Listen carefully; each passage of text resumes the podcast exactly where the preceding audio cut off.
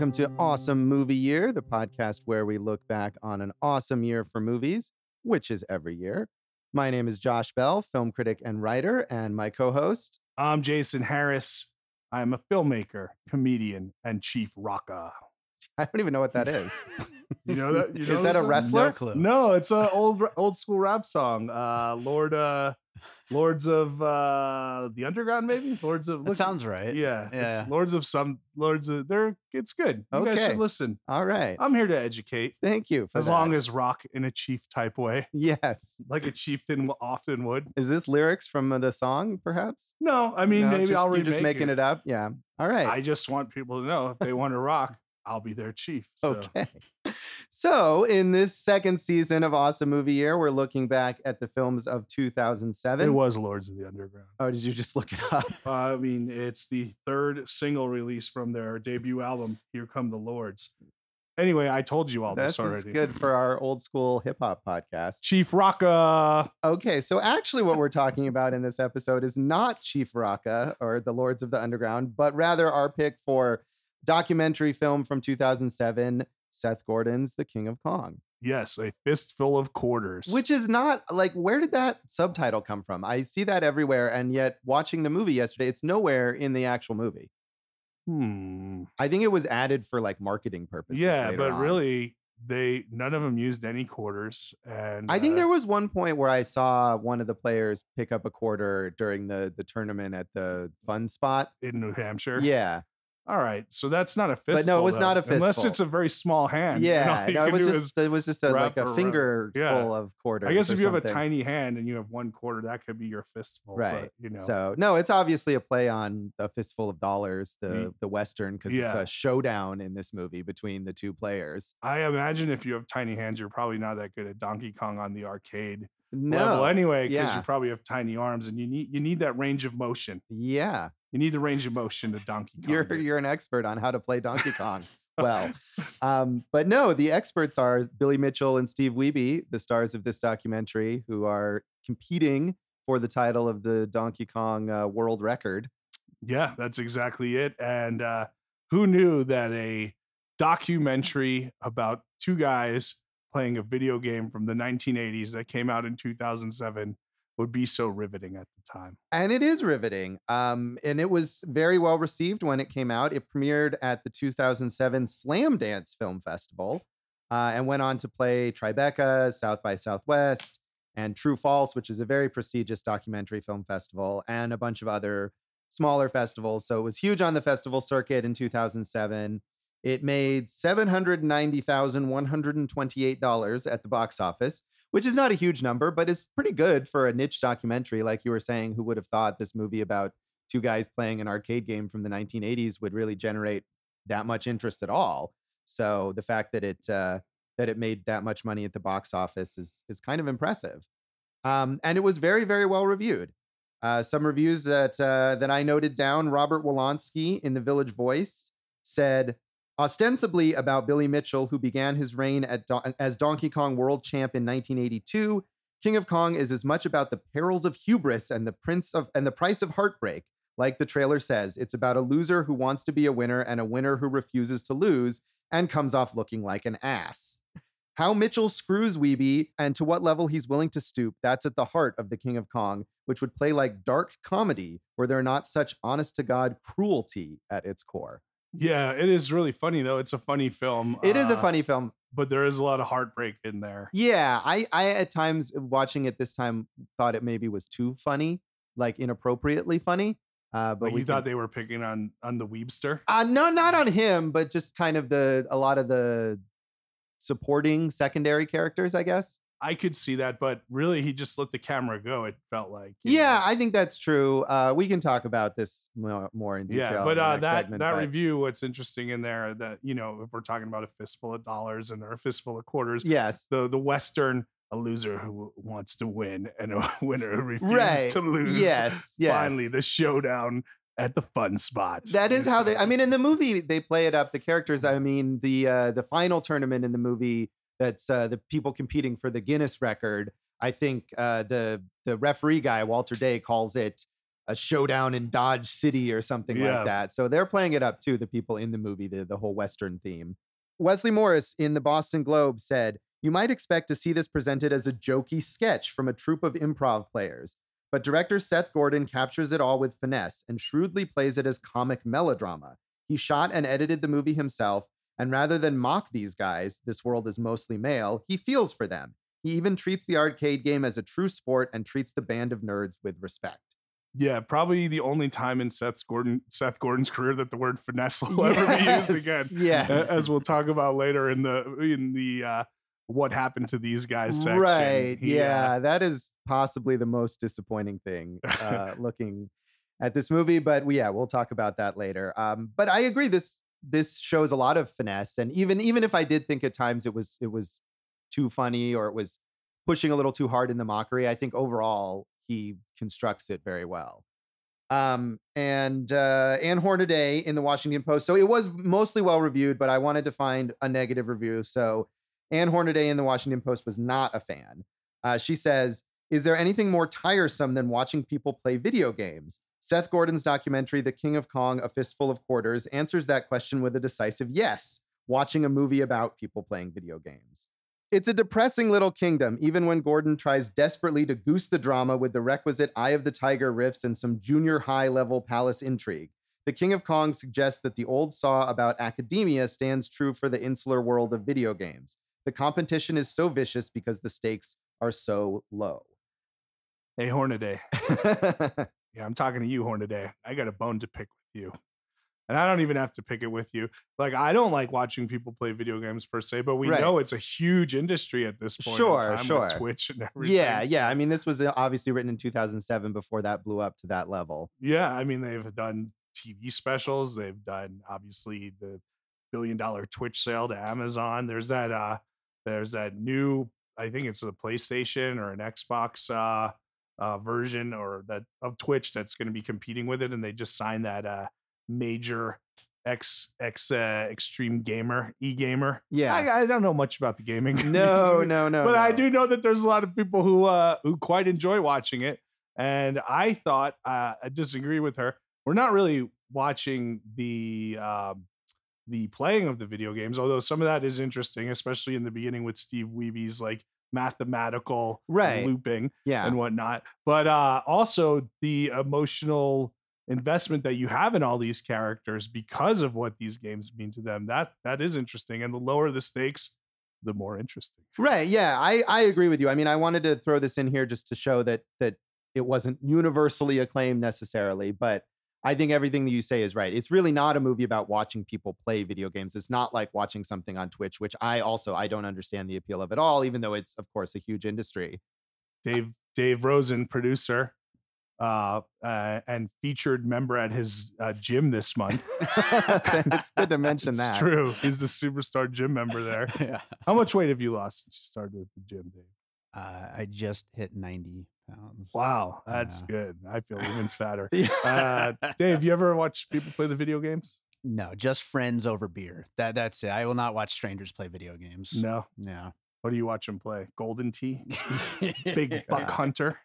You watch the Big You Buck are Hunter? really That- out that's of actually touch pretty fun to watch. with that. yeah, I, I remember I'm not a video gamer at all, but I remember when I was uh, like 11 or 12 and all of my friends were really into video games and I would spend a long time watching them play video games, not enjoying it at all, but because that was what they were doing and I wasn't playing, I just had to sit there. So, What games were they playing? I mean, you know, whatever Nintendo or Sega Genesis games were out at the time, Altered Beast or Super Mario, or I don't even remember because I didn't care. What about at the arcade?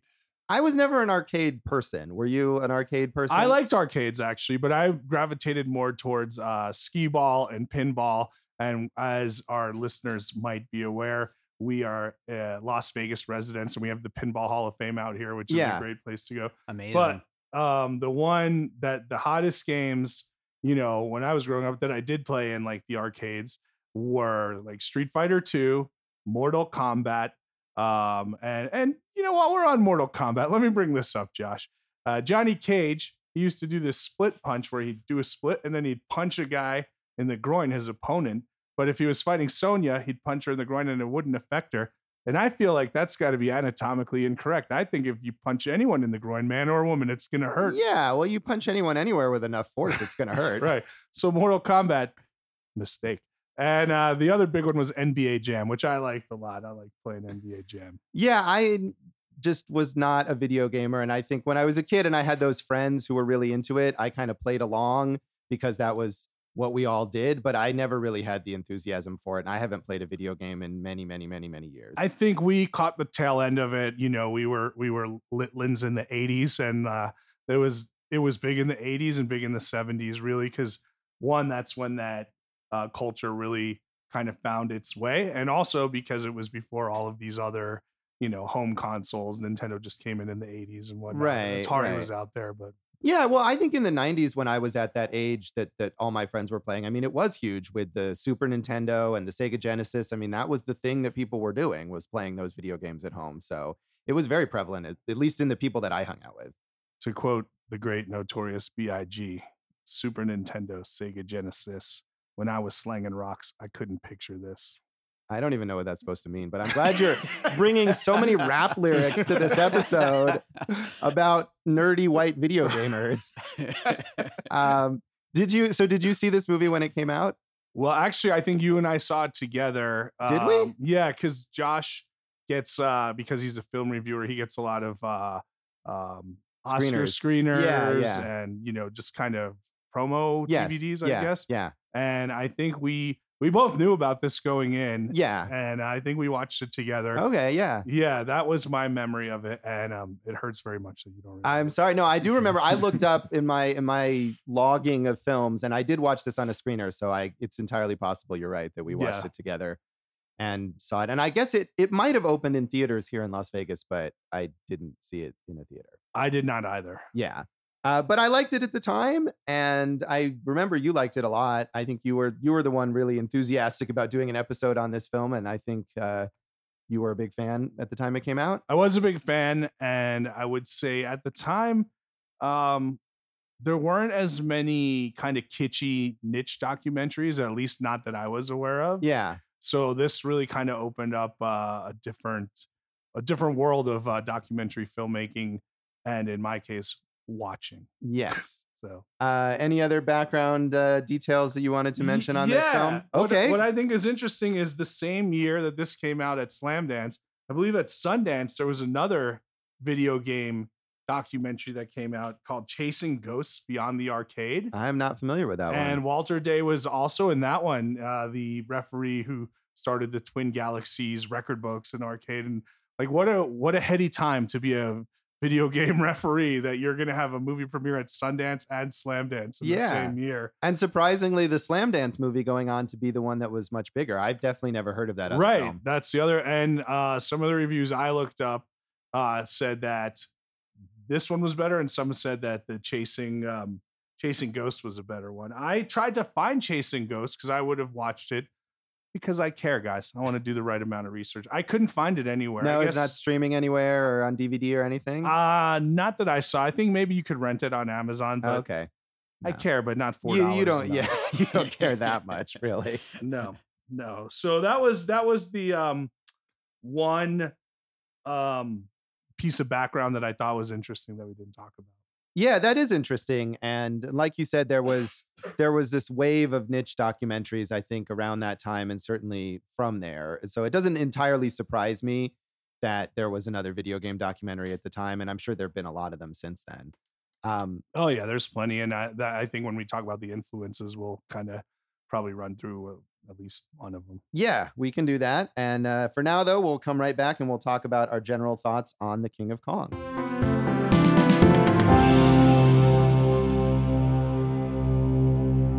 Welcome back to Awesome Movie Year and our episode discussing the King of Kong, our documentary pick for 2007, which I think we both liked. i did like it. Uh it, it held up remarkably well i thought uh all these years later. All these 12 years later. 12 years later but you know you think like with as much as technology's changed did this become outdated? But the classics never die baby. Yeah, and uh this is a classic doc about a classic video game it is. Well, that is, I think, one of the things is in, in terms of technology is that even when this came out in 2007, the stuff that they were playing, the, the stuff that they cared about was already outdated. I mean, they're playing these arcade cabinets from the 1980s. It was certainly old technology in 2007, just as it is now. But what a gold mine of characters that Seth Gordon came across. Like, if you have the riches of these kind of oddball characters, you just got to leave the camera on maybe, you know, once or twice, say, hey, say it this way. And then, you know,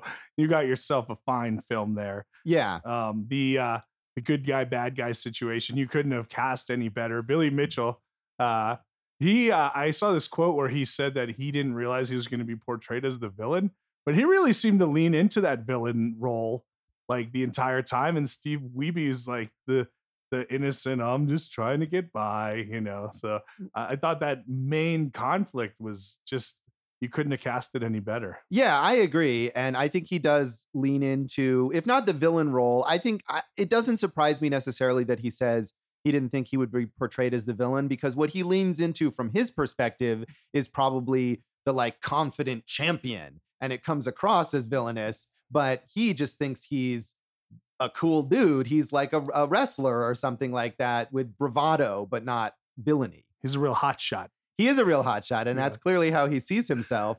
I mean, and that's that's how he styles himself from his ridiculous mullet haircut to his Go America ties that he wears. I- don't even think it's a mullet as much as like a 1980s kind of southern rock like he could be in 38 special or something yeah, like that yeah. I could see that. but yeah he does wear the wacky ties and um you know i like he's got so many just quotes about how good he is all Yeah. the time yeah, Um, one that I saw that wasn't in the movie was he had set a record in 1983 um, with another gamer called Chris Ayra, where they reached the uh, 256 level of Pac-Man on a split screen, and uh, Billy Mitchell said that he had achieved perfection.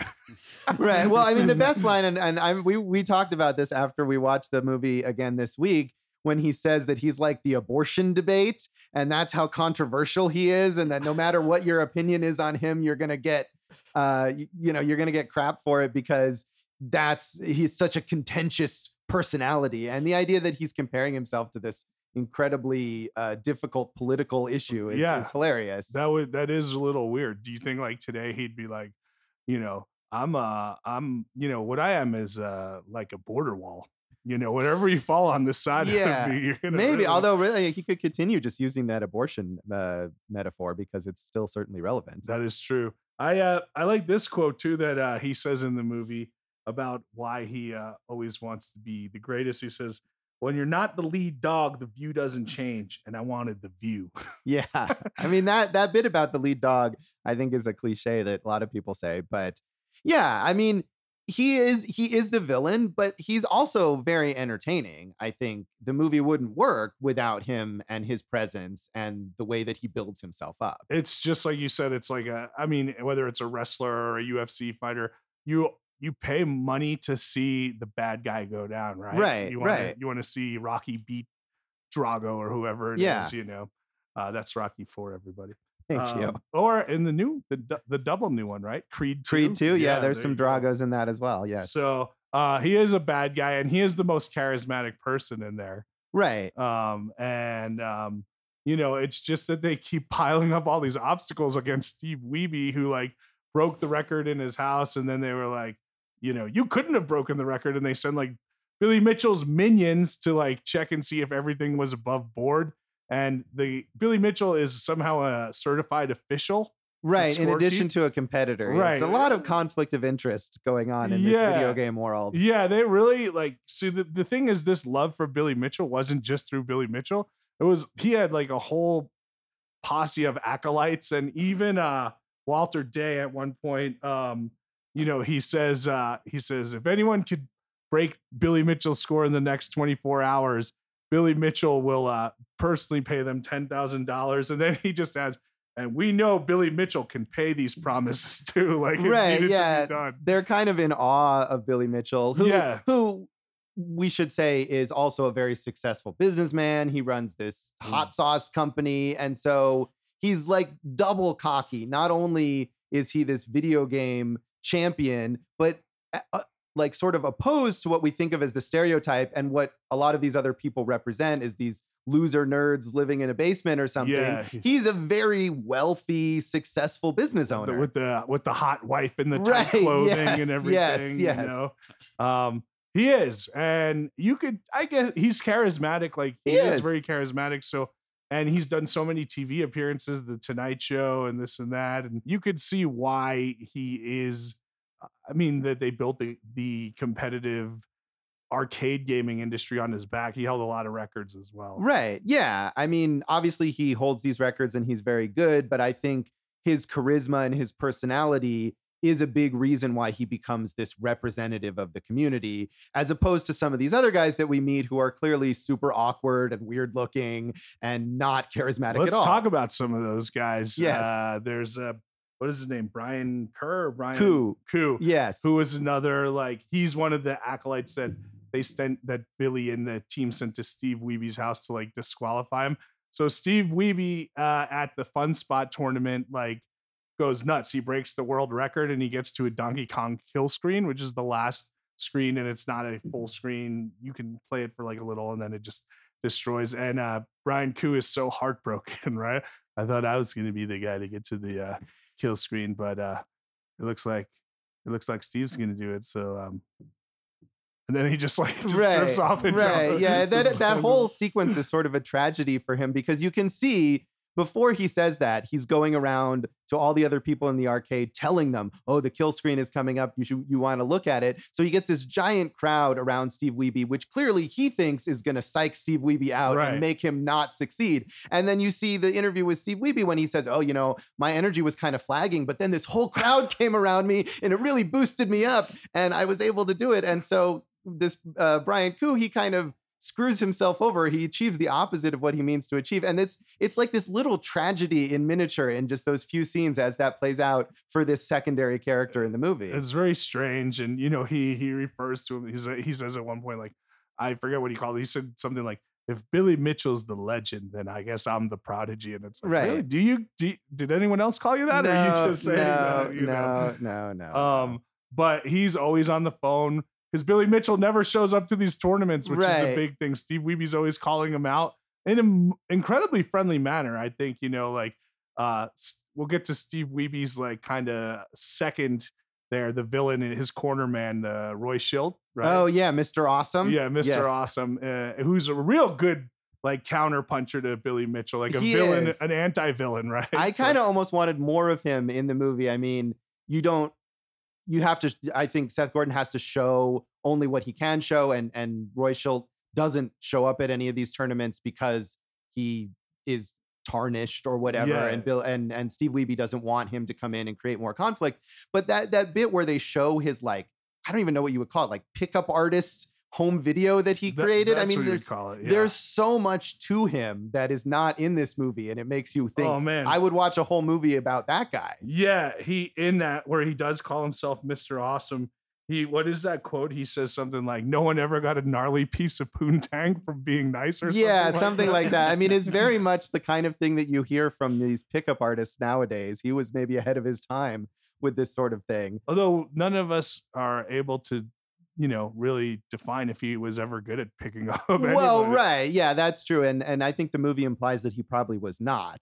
Um, and that goes to what I was saying before about they show so much of the like pathetic sides of these people that yeah, sure, Seth Gordon let the camera run and they said the words that they said, but you know how documentary filmmaking works and there's hundreds of hours of footage that you have to edit Right. down. And I really do feel like there are parts of this movie that are edited specifically so that we as viewers can laugh at these guys. I think you're right because there are times where we said like Brian Kuh's calling Billy Mitchell uh, from the tournament, and it's like the next day, but Billy Mitchell's still in the same shirt as the day before. So it's uh, you know dramatic effect, and even uh, Billy Mitchell and Steve Wiebe said like they're not mortal enemies in real life. That was just heightened for the for the documentary, but Right. but heck, it worked. I'll no, it does work. I mean, it's a very, very entertaining film and it's very well constructed. But I do think there are moments where, at least for me, I was taken out of it a little, kind of wondering,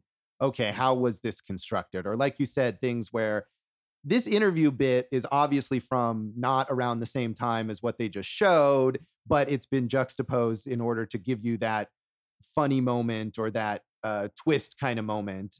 You know, the thing that works so well beyond the characters though is you really want to see this showdown and because Billy Mitchell keeps ducking it and they keep like letting him slide by it just gives you this oh like come on Billy Mitchell prove you're a man you know or a champion of sorts cuz um they take away Wiebe's like uh score when he videotape when he sent in the videotape and then Billy Mitchell sends in the videotape and the other referees like this could take you know a week for us to verify. And then Walter Day, like three minutes later, is like, I think this is a good score. I'm going to put it on the internet right, Right, now. right. So- They're clearly all hoodwinked by Billy Mitchell all the way up to that level. until they catch him cheating. You've tarnished yourself, Billy Mitchell. Yeah. Shame on you.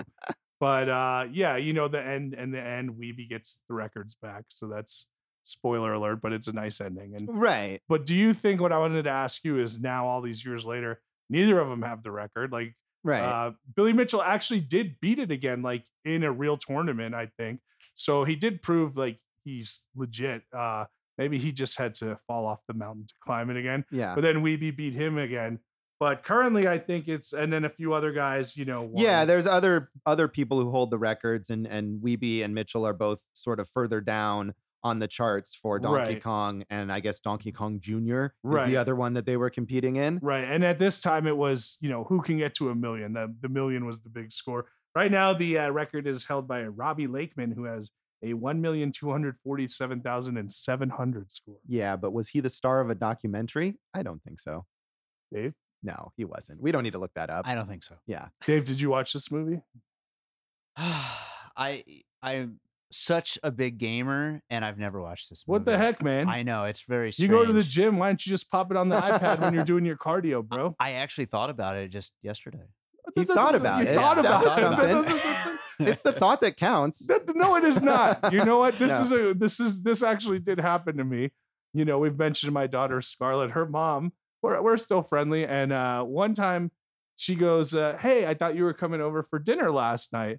I go, "Well, well, you never invited me." And she goes, "Well, I meant to. It's the thought that counts." I'm like, "No, it's the dinner that counts. The thought didn't fill my belly with deliciousness." So That no, that is true. Obviously, you should watch it because it's a good movie. And I've always wanted to. It's been one of those movies that just keeps escaping me. yeah, yeah. if only there was some impetus for you to, to have seen it. Like I know. I know. maybe you were producing a podcast where they were doing a full episode on it. Yeah. Well, that's okay. We will forgive Dave. Um, but it is a good movie that uh, that I think hold like you said it it holds up, even though maybe other people have overtaken these records and the specific competition between Steve Wiebe and Billy Mitchell is not currently ongoing or not really relevant to the current records that people hold. It's still fascinating to watch in this movie. And part of what Seth Gordon does well with that selective editing is he creates a lot of suspense where you're wondering is who's going to beat who and is Steve Wiebe going to get the high score and what's going to happen and there's sort of a countdown especially in that final tournament where they're trying to set the world record and they only have a certain amount of time in order to do it. So I think in that sense Gordon does a really good job of constructing this movie. Yeah, almost like a narrative film where every time you give the protagonist one step up, you take two steps back with him. And uh, so he keeps running into obstacle after obstacle. But you know what else I found interesting was all these Billy Mitchell like lovers, uh, the lovers of Billy Mitchell, the LBM, if you will. No, Society. I won't. I won't. So, um, they all at the end they're all like, you know what, Wiebe, you're really a, you're the salt of the earth, Wiebe. We're, we're with you too. you know, yeah, so- and you can see that that scene where Billy Mitchell and I think his name is Steve Sanders. Yeah, not the- Steve Sanders from no, 90210. no Ian Ziering on this one. Uh, although he looks a little like Ian Ziering, actually. Yeah. We could get Ian Ziering to play him in the in the narrative film version of this or movie. we could get Steve Sanders to play Steve Sanders. We could do that. 90210. But he's Billy Mitchell's kind of right hand man. He himself is also a video game champion in another game. Yeah, But he was he's- working on the Joust record. at the There you go, is Joust. Yeah, and he's a lawyer and he's really Billy's guy in the corner. And there's a scene at the end of the movie where him and Billy are sitting side by side somewhere in a restaurant or something. And he says what you just said, basically that Steve Wiebe is a good guy. He's completely on the level. He's done great work and he's just a good person. And you can see Billy Mitchell giving him this look like, what the hell, man, you're out. Yeah, Billy Mitchell just goes, "Well, I don't really know him, so I couldn't say." Yeah, anything." like that Mariah Carey. I don't know her. He says, uh, he goes, he says, I want. Uh, uh, Steve Sanders says, when I was when I was young, I wanted to be Steve Wiebe when I grew up as a gamer or something. Right. Yeah. He's lines. Steve Wiebe is the gamer he always wanted to be. Yeah. Um, so yeah, and then Walter Day sends that whole email, kind of apologizing for them not taking him seriously. And he really does come out on top of this movie, even if he doesn't get the high score. yeah. You know what does not come out on top of this movie? Walter Day's folk singing. Yeah. which he, he there's like a weird subplot about uh, how he wants to be a folk singer. And I looked it up. He used to be a ragtime piano player, That's awesome. which is kind of awesome. yeah. But uh, as far as his folk music goes, I I didn't. No, and that's another one of those moments where it, it clearly didn't need to be in the movie, and you can um, you can tell Seth Gordon when he was filming that thinking, "Oh, this is comedy gold right here. This guy just has this folk song about video games. We got to throw that Yeah, in so people can I would have it." wanted. I, hey, hey, uh, Walter Day, you're no Joan Baez. Yeah. Okay.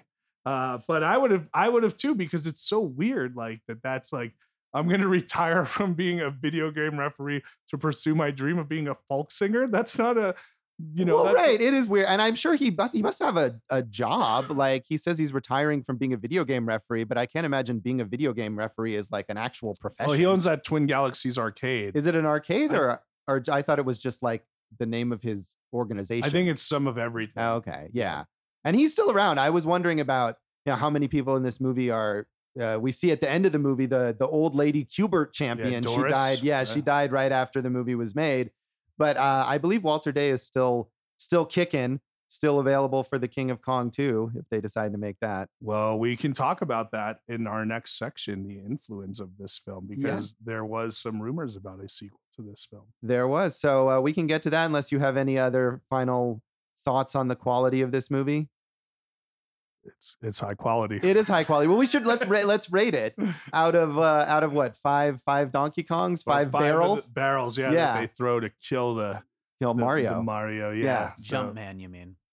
Jumpman. oh yeah, he, didn't. He, was- wasn't was named Mario Jumpman. yet. He became Oh. Mario after King, uh, Donkey Kong. Yeah, they didn't give him a name yet. Mhm. I feel like Jumpman would be like a good Hong Kong action movie franchise Starring, or starring whatnot. Jackie Chan. Jackie Chan is Jumpman. Yeah, or or Tony Zhao or something. Sure, sure. I don't know. I give it uh four four barrels. Four barrels. yeah. it's really a fun, breezy, easy to watch uh film and if you are producing a podcast where they're going to talk about it, you could easily watch this film. Uh, I give it a three three and a half barrels out of four. I think I didn't like it quite as much as you did, but I agree. It's breezy, it's fun, it's easy to watch, it's very entertaining. Certainly the best movie that Seth Gordon ever made. Yep. and we'll talk that uh, and more when we come back and talk about the legacy of the King of Kong.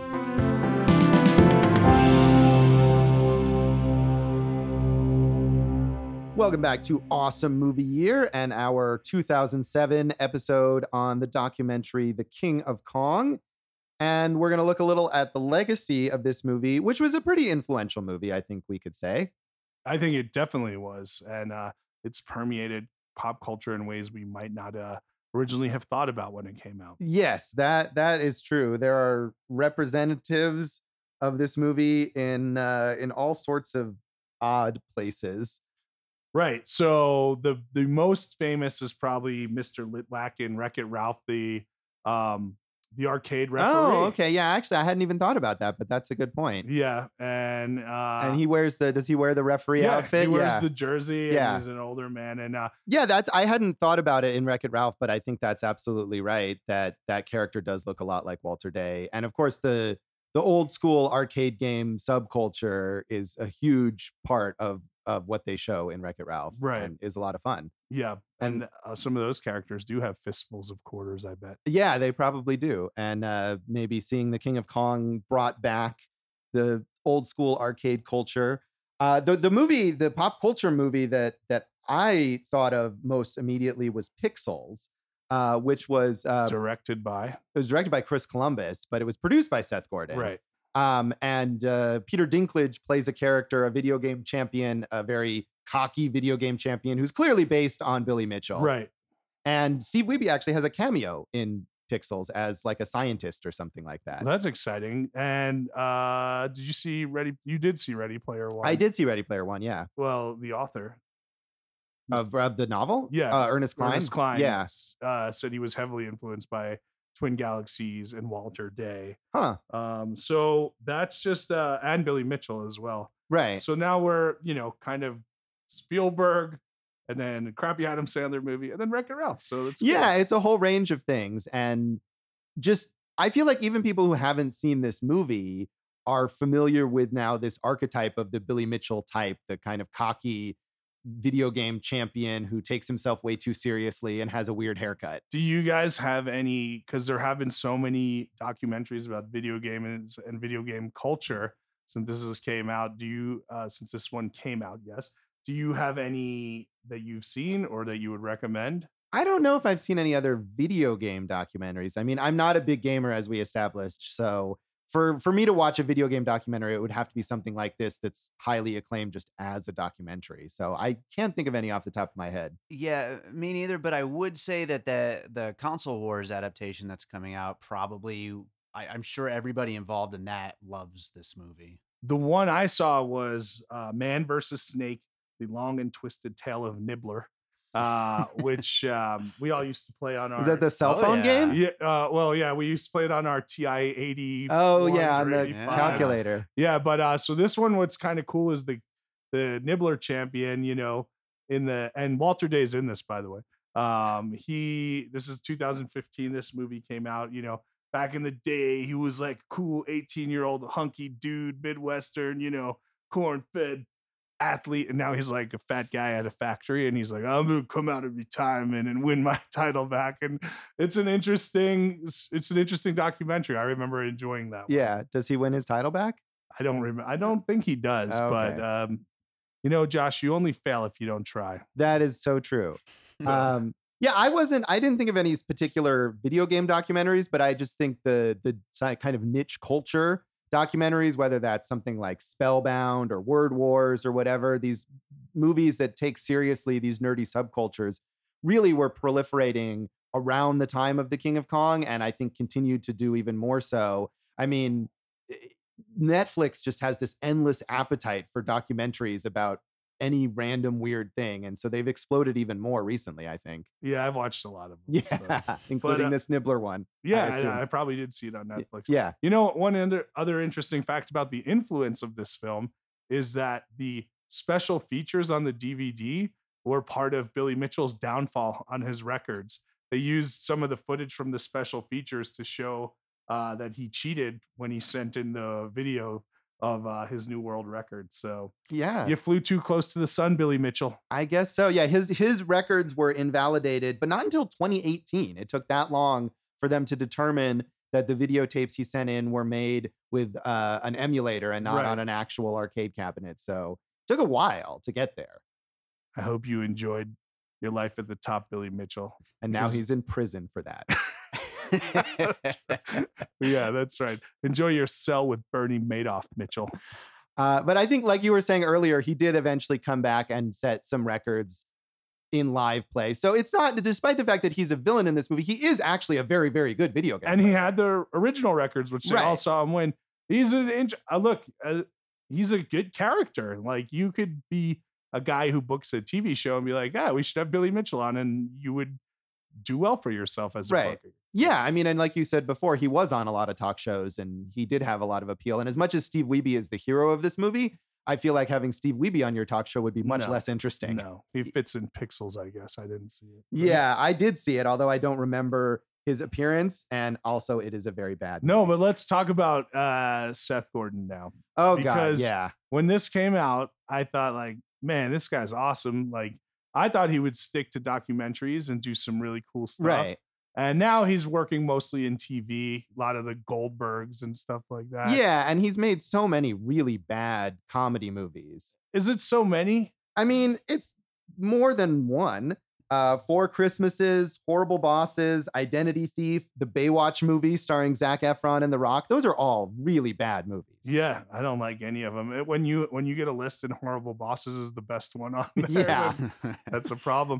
He does. He did say because I always ask him about a sequel about this that he wanted to do as a sequel, which would be kind of interesting, a narrative version that picks up where this leaves off. So it would be actors playing these characters after the documentary came out and kind of how it affected their life and or their lives. And Right. uh, I would really like to see him screw that project up. Right. I was just going to say, I don't trust him to make a good narrative film after seeing what he's done since this. And yeah, it's disappointing because he seemed like a very promising documentary filmmaker. Uh, I mean, like we mentioned, or one of those reviews mentioned, he was also the cinematographer and the editor of this film. He's clearly, it's clearly his film and he puts it together really, really well. And I don't know why he never bothered to make another documentary. Maybe all that Hollywood money was too good to pass up, but it's a shame. It's a bummer. I, w- I think even now, like, let's what what interests you, Seth Gordon, besides selling your soul? I think that is the main thing. Someone make a documentary about Seth Gordon and what happened to him. uh, or a documentary of all the fighting on uh, the set of Four Christmases, which Yeah. is legendary. Oh, is that. it? Yeah. Yeah. Uh, you know, the story was Reese Witherspoon is very by the book, Yeah. you know, script actor, and then uh, and Vince Vaughn is uh, doesn't. You don't have a script with Vince Vaughn. He just does what he does, and the two of them clashed a lot. yeah. Um, in 2014, did you know they made a musical? They've made musical. multiple musicals out of this. I was looking This up. is a perfect idea for a stage musical. You could see it in your head, the musical numbers, the the, the uh, costumes, the way you can translate kind of like game movements into dance pieces. I think I'm surprised this hasn't caught on as a bigger musical. Right. Well, this I was actually looking up a lot about the musical versions because there is uh, King of Kong, a musical parody, which is probably what you're thinking of, that was created in 2014 by uh, Amber Ruffin and Lauren Van Kurin. And that was a thing that played a lot of like fringe festivals, and the two of them played all the roles, the two women. So it was clearly uh, a parody. It doesn't have any of those elements that you were saying, but it was very well reviewed. And it actually uh, came to Vegas in 2015 at the Onyx Theater, and I did not see it. I didn't either, but uh, I'm glad to know that there's still room for my version yeah, in my head. there is. Well, because okay, also there is King of Kong, the unauthorized musical that was created at the UCB Theater in LA, uh, which you can download the soundtrack of online. And Seth Gordon has said that he is going to be producing the stage musical. So that will probably be more like what you were talking about. That'd be that. I think you know uh, we've we've already ripped him enough, but I think he could do well with that one. Yeah, I think so too. I think of all the ways that Seth Gordon could uh, follow this movie up, that might be the one that he would not screw up because presumably he would just oversee a version created by people who know what they're doing with stage productions. It's clearly Julie Taymor's. Yeah, something like that with giant, like uh, Lion King esque Yeah. costumes of arcade cabinets. And Yes. you know That would be awesome. So maybe we'll see that. I think it was like 2017 that he claimed he was working on that, and obviously it's never come to fruition the yet. but- barrels have personalities and feelings that right? we're not just here to kill jump men. Yes. Uh, and he did also say that it would include Walter Day's folk song. So that It should. Yeah. It should include a Walter Day folk song. um, one other random thing that I wanted to mention is that Steve Wiebe in 2009 released a Christian Yes. album called "The King of Song." That's true. Contemporary Christian music. Yeah, so that's one thing that he can be mocked for. You know, he comes off very well, but I think we can mock his Christian album called "The King of Song." Well, um, like Billy Mitchell, I haven't listened to it. Yeah, no, I haven't either, but just its existence. It can't be any worse than a Lifehouse album, can it? I mean, it probably can, but we'll never know because we're not going to listen to it. There is nothing else. Yeah. um, any other thoughts on uh, the legacy of the King of Kong? I think we've pretty much covered it, but um, you know, it's it's something you can watch with people who maybe don't even care about documentaries. It's so much fun to watch. Yeah, Um, and so I think that's why it lives on. People know this movie because it kind of transcended the genre that it was in. And um, you know, this is the type of thing that if Netflix was in 2007 what it is today, they would have salivated for Oh, this yeah. movie. Oh, So- absolutely. Absolutely. And they might have said, let's make this into a six part series Totally. instead. You know, Uh, w- one other thing I was thinking, uh, you guys kind of mentioned it a little bit earlier, but uh, and it could just be timing related, but the esports tournaments really did blow up right after this movie, and I, I feel like it did have a little bit to do with it. Yeah, I think you're right. I mean, most esports tournaments are more modern video games as Mhm. opposed to like Donkey Kong. But Sure. yeah, the idea of spectators gathering around to see elite video game players did and take knowing off. their names and everything like Right, that. right. yeah. 20 years when someone does like the Fortnite documentary. Yeah. Like, "Uh, Fortnite was this video game that was really all the rage in 2018 and 19.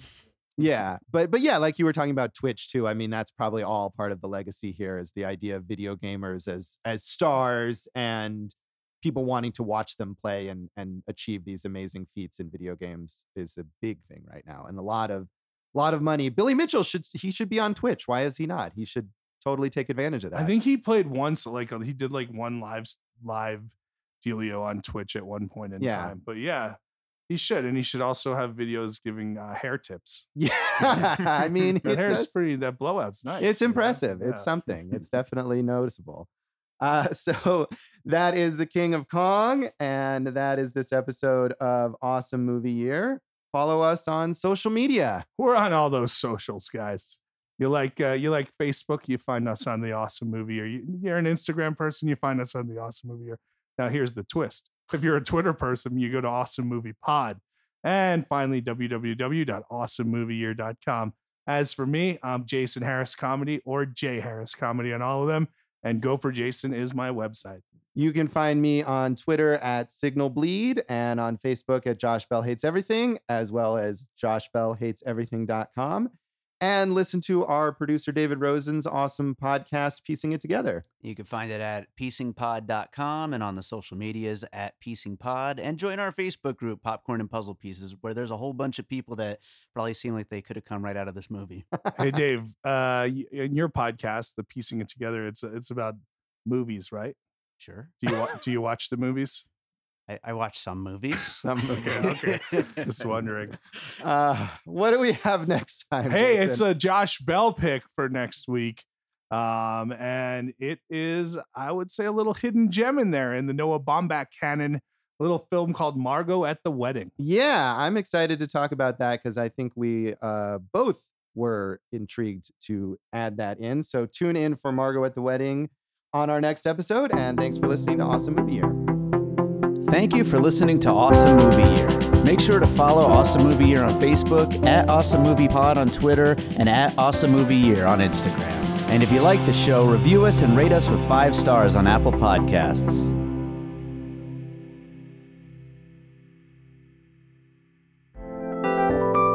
and all points west.